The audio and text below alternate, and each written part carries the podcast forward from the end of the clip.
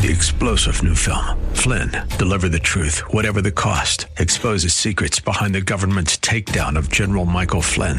Flynn knew what the intel world had been up to. He ordered the first audit of the use of contractors. This set off alarm bells. He told the truth. He was the most dangerous person for Donald Trump to hire. They had to get rid of Flynn. Flynn, deliver the truth, whatever the cost. Available now. Watch it today. Go to salemnow.com. Salemnow.com. You can drown one foot from the edge of a boat if you refuse to get in the boat. And you can die of starvation one foot away from a banquet table full of food if you refuse to eat. And you can miss heaven by one foot. That's the distance from your brain to your heart. Because it's one thing to know truth, but it's another thing to embrace that truth and live by that truth.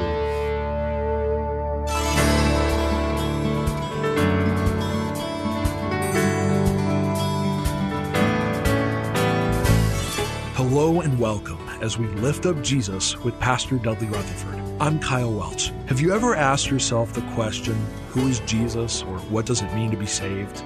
How about questions like, what is eternity? Or is there a real God and where is He when I'm really suffering? These are just some of the topics we explore every day on this program. In these challenging times, we believe that God's Word is the source to all our answers. So if you can, get out your Bibles and let's join Pastor Dudley right now with his message for us today. There was a professor in college teaching a course on time management. And he used an old illustration. He brought into his students one day a big glass empty jar, and he filled it full of these big rocks. Just kept putting these big rocks in this glass jar until it was all to the top. And then he asked his uh, college students, uh, How many of you believe that the jar is full? Of course, the whole class raised their hand. He said, Nope, wrong. And then he grabbed some gravel and he poured some gravel in that glass jar, and the gravel fell down around the big rocks and filled up all the, the crevices. And he said, Now, how many of you think the jar is full? And the class said, uh, We don't think it's full yet. And he said, Correct, you're, you're learning. And then he took some sand and he poured sand in that glass jar. And the sand went down around all through the cracks of the gravel and the big rocks. And he said, Now, how many of you think the jar is full? And they said, It's still not full. And he said, Correct. And then he took water and he poured water in that glass jar and filled the water up to the very, very brim. He said, What is the point of this illustration? Why did I show you this illustration? One student said, You're trying to teach us that no matter how busy our schedule is, we can always squeeze one more thing into the schedule. And he says, Wrong. Uh, that's not the point of this illustration. He said, The truth that I want you to remember is this if you don't put the big rocks in first, you'll never get the big rocks in. And the point, of course, in your scheduling, make sure that the most important things that you schedule for them is what he was illustrating. Life is a little bit like that because most of you have stuff going on in your house. You know, you're wrestling with things and issues. You've got stuff going on in your marriage. You've got stuff going on with your kids. You've got stuff, maybe some of you even got stuff going on with your church. And it's hard to know and to prioritize what is the most important thing. Well, the rabbis in Jesus' day, they loved to kind of sit around and debate out of all the rules and the laws, what are the big rocks? What are the most important things in the Bible? And last week, we looked at this text in Mark chapter 12, where a teacher of the law came up to Jesus and said to Jesus, out of all the commandments in the Old Testament, there's over 613. And so the teacher says to Jesus, What is the most important? What the, what's the most important thing? And Jesus answered these words in verse 30 Love the Lord your God with all of your heart, all of your soul, all of your mind, and all of your what? Strength.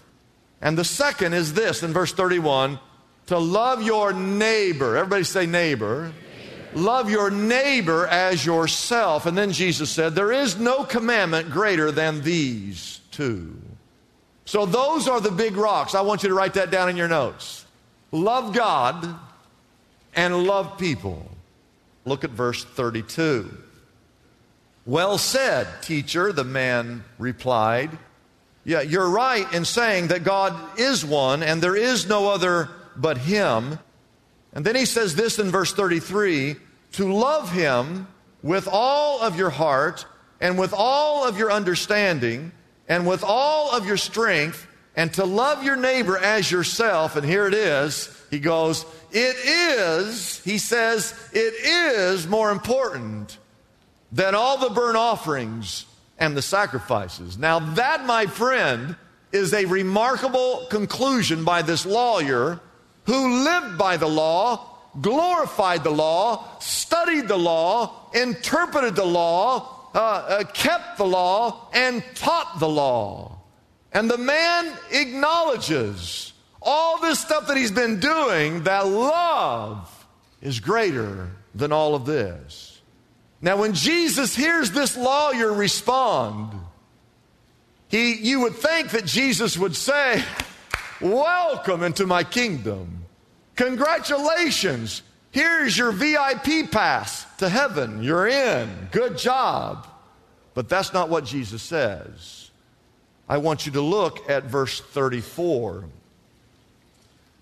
Jesus saw that he had answered wisely. He said to him, Pay attention to these words. You, my friend, are not far. Everybody say, not far. You, my friend, are not far from the kingdom. What does not far mean? What does not far from the kingdom mean? Not far from the kingdom means this it's a polite way of saying, you know what? You're close, but you're still lost. Now, why would Jesus say to this lawyer who finally acknowledged that love is greater than the law, why would Jesus say, you know what? You're close to being saved, but you're still lost? Well, there's two reasons. Reason number one, you got to get this Jesus hasn't died on the cross yet. The church, Christianity, doesn't begin until he's on that cross. When he's on the cross, he speaks seven times. The last thing that Jesus says on the cross are these three words It is finished. And he dies. What's finished? Well, salvation is now available to the entire world. So in Mark chapter 12, that death, burial, none of that's happened yet. So that's first reason. This man, even though he's talking to Jesus, Jesus hasn't died. This man is still living under the Old Testament because the New Testament hasn't begun yet. The second reason that Jesus said, You're not far, is this man hasn't incorporated love into his own life yet. He was starting to figure it out. The light bulb just went on. He actually stated it correctly, but he had yet to accept love as a way of life. You see, Jesus knows everything, and Jesus knows that this man said the right thing, but he also knows that this man is getting ready to go right back to his regular job of teaching the law. And whenever you hear that phrase, teaching the law, it means that you go back to teaching that a person is saved by obeying the law, that a person is saved by works. So Jesus says, You know what? You're close, brother. You're close. You're not far. You're not there yet. At least you see it. Because, ladies and gentlemen, it's one thing to say the right thing, it's another thing to do the right thing. It's one thing to know truth. It's good to know truth, but knowing truth doesn't save anything. One thing is to know truth, it's another thing to accept it, embrace it, and to live by this truth. And this lawyer stated it. He could see it, he knew it, but he hadn't embraced it yet as a way of life. So, first question is this Who is near? Who is near? I've got questions about this not far. Who is it that's near? Who's close? And the answer is anyone who's outside of Christ. Christ's kingdom is near to all who are outside of Christ. Some of you here today, right here in this room, you are so close. You're one step away, you're one decision away. Because you're here today, and I praise God that you're here. I look at all of you and I applaud that you made it to church today. I'm so excited that you're here today. But you need to hear this. You're not saved if you're trusting in the law to save you. If you're trusting in your good works, if you're trusting in your good deeds to save you, if you're trying to earn heaven by being a good person, a lot of people think I'm saved because I pay my taxes, I'm nice to my kids, I've never murdered anybody, I do go to church, I carry a Bible, I take communion. Last week I gave $20. And if you think you're saved because of any of those things, then you are just like that lawyer. You're trusting in your good deeds. You're trusting in works to save you because if works could save you, then Jesus died in vain. You can't get into heaven by doing things or, or having good deeds. Works cannot save. The law cannot save. Obeying the law, studying the law, none of those things can wash a man's sins away. The first thing the law does, it only proves you can't keep it. That's all it proves. That's all the law does. But the second thing the law does, oh, get this. The law actually points you as you walk inside these guardrails called the law, they actually point you to Jesus Christ. Did you know that? It points you to Jesus. Here's what the Bible says in Galatians chapter 3. I want you to look at it, I'll put it on the screen.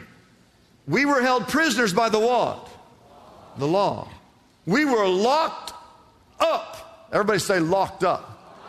We were, we were locked. This is past tense. We were locked up. And that's what this man, this, this lawyer, he was locked up by the law. He knew the law couldn't bring him joy. He knew the law couldn't bring him peace. He knew the law couldn't forgive him of his sins. He knew the law had judged him. He knew the law had found him guilty. He was locked up. And what does verse 23 say? He was locked up until faith should be what? Revealed. Look at the next verse, verse 24. So the law was put in charge. Here it is. The law was put in charge to lead us to who? To Christ, that we might be justified, not by keeping laws, that we would be justified by what? by faith in Jesus Christ.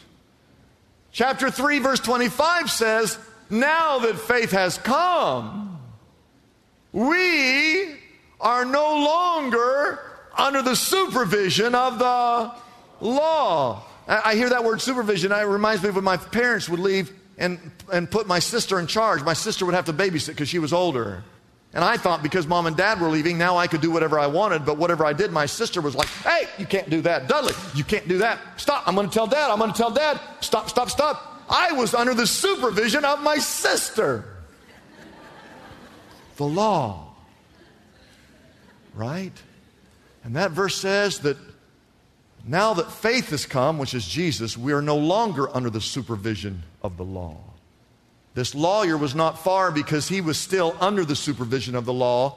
See, it's chapter 12. Christ, Christ is in the process of revealing himself, but has not been fully revealed until he dies and is buried. And when he resurrects, that's when he's fully revealed as the Savior of the world.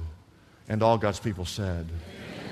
And I just want you to know that around this world, and some people sitting on your row, whatever row you're sitting on, there's someone on that row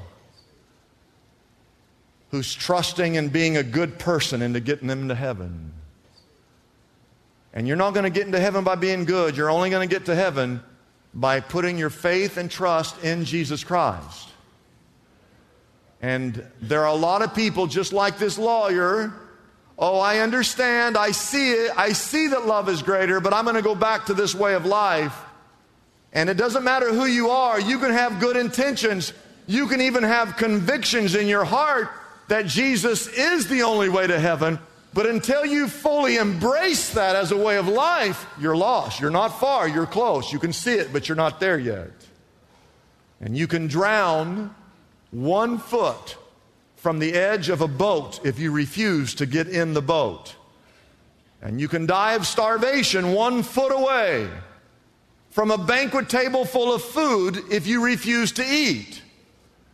And you can miss heaven by one foot. That's the distance from your brain to your heart. Because it's one thing to know truth, but it's another thing to embrace that truth and live by that truth. And I pray that you'll trust Jesus with your heart here today. The second question is this why are they near? Why don't people make that decision? Why was this lawyer near? Why wouldn't he make that decision? And the answer is always because of self. Because of self.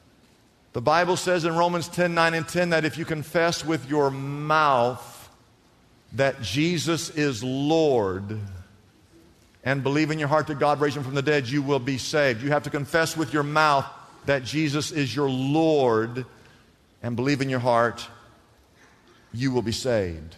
And what we've done is we've put self on the throne. Self is Lord. Oh, we believe in Jesus. He's over here somewhere.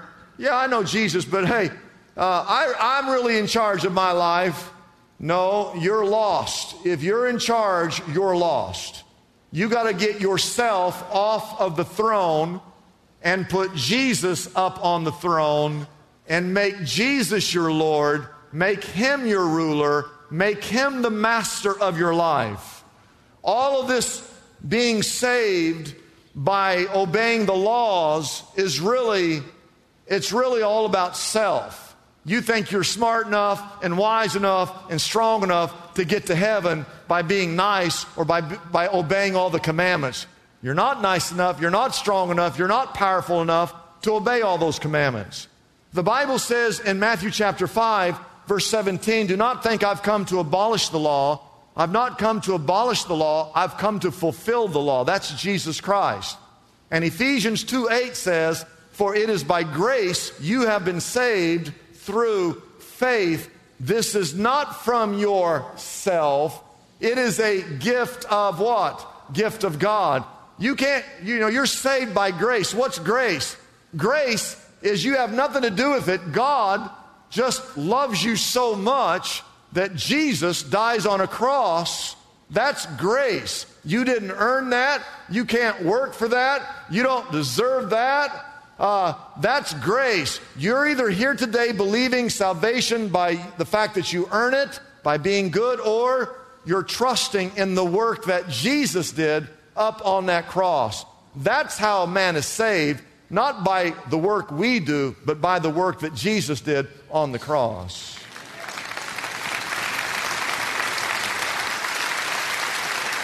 And the danger of near, write this down quickly, is that you cannot remain near. You either, you either jump into the God's kingdom or you're going to drift further and further and further away. The Bible says in Hebrews 3, verse 15, today, everybody say today. Today, if you hear his voice, do not harden your heart. Because every time you say no and you keep trusting in yourself, your heart becomes more and more hardened to the truth that's found in the Word of God. Some of you may have said these words someday I'm going to get help for my procrastination. Someday I will give my heart to Jesus. Someday I will surrender to Jesus. Someday I'm going to follow Jesus with all of my heart. Listen, someday is not a day of the week. There is no day of the week called someday. The Bible says today, today, if you hear his voice, do not harden your what? Do not harden your hearts. As we close, I want to go back for just a moment to the two big rocks, okay? I've been talking to you about the lawyer that wasn't not far. I want to go back to these two rocks love God, love people. There was another lawyer, everybody say another lawyer, that Jesus was talking to in Luke chapter 10. And Jesus was having the same conversation with this man in Luke 10 that he was having with the man in Mark 12. And I got news for you. If Jesus could talk to you today, he would be talking to you about these same two things as well the big rocks of loving God and loving others. And uh, Jesus asked the man in Luke 10, How do you read the law? What is the law to you? And he, the man, says correctly, just like this other guy said it correctly. I see the law as loving God, loving people. Jesus said, Good. You need to go do that. Go love God and go love people.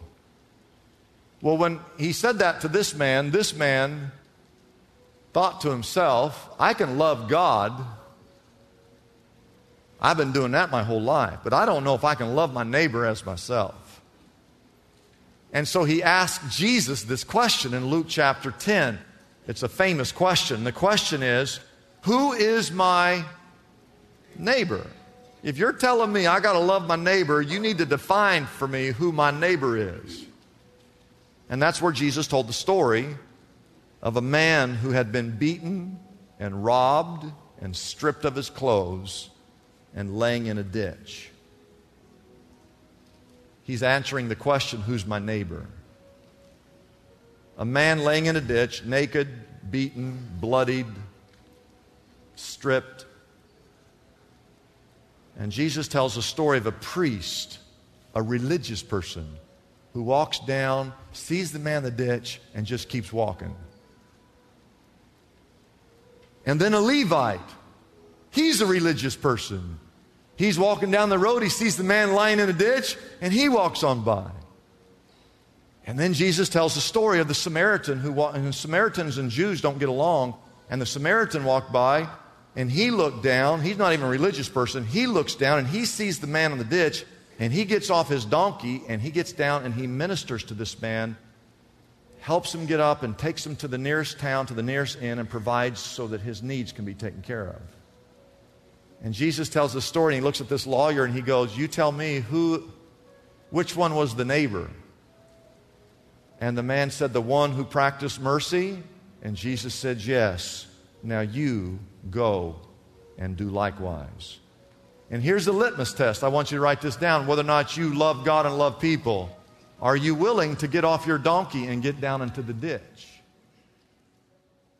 Are you willing to get off of your donkey and get down in that ditch and help people? Don't confuse loving God and loving people with that that's going to get you into heaven. No. You get into heaven when you put your faith and trust in Jesus. And after you put your faith and trust in Jesus, you spend the rest of your life get off your high horse and get down in that ditch and help and serve and treat your neighbor as yourself.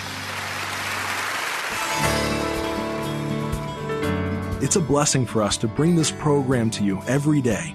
We exist only by our faithful partners who support us through their prayers and financial gifts. If Pastor Dudley's message has been a blessing to you, we would like to encourage you to consider joining in partnership with us so we can continue to be here every day to bless others with this important ministry. Your gifts, whether large or small, are greatly appreciated and go directly to help keep us on the air. You can find out more about supporting us by calling our toll free number, 888 818 4777. That number again is 888 818 4777. We have operators standing by and ready to take your call. You can also support us by going to our website liftupjesus.com forward slash reach. That address again is liftupjesus.com forward slash and then the word reach. The secret to overcoming any obstacle you are facing today is revealed through one of the most extraordinary victories ever recorded in the Bible the Battle of Jericho. Joshua and the Israelites followed God's unusual plan to walk around the heavily fortified walls of Jericho for seven days. The Lord promised that at the end of those seven days, He would cause the walls of that famed city to fall, allowing His people to take possession of the Promised Land. In his book, Walls Fall Down, Pastor Dudley Rutherford shows us how the seven spiritual principles in this story are available for all of us today. You will learn how the foundation behind Joshua's victory is the key to overcoming your own hurdles and unsolvable issues. When you choose to do things God's way, walls crumble victory replaces defeat, and a blessed future unfolds. Pastor Dudley's book, Walls Fall Down, is available for a gift of any size to the Lift Up Jesus ministry. This invaluable resource can be yours right now by calling our toll free number, 888 818 4777. That number again is 888 818 4777. You can also order this book directly from our website, liftupjesus.com. That address again is liftupjesus.com. Discover how your personal Jericho battle is no match for the power of an awesome God. Call us right now and receive your copy of Walls Fall Down by Pastor Dudley Rutherford today. I'm Kyle Welch. We invite you to join us every weekday at this time when we again lift up Jesus with Pastor Dudley.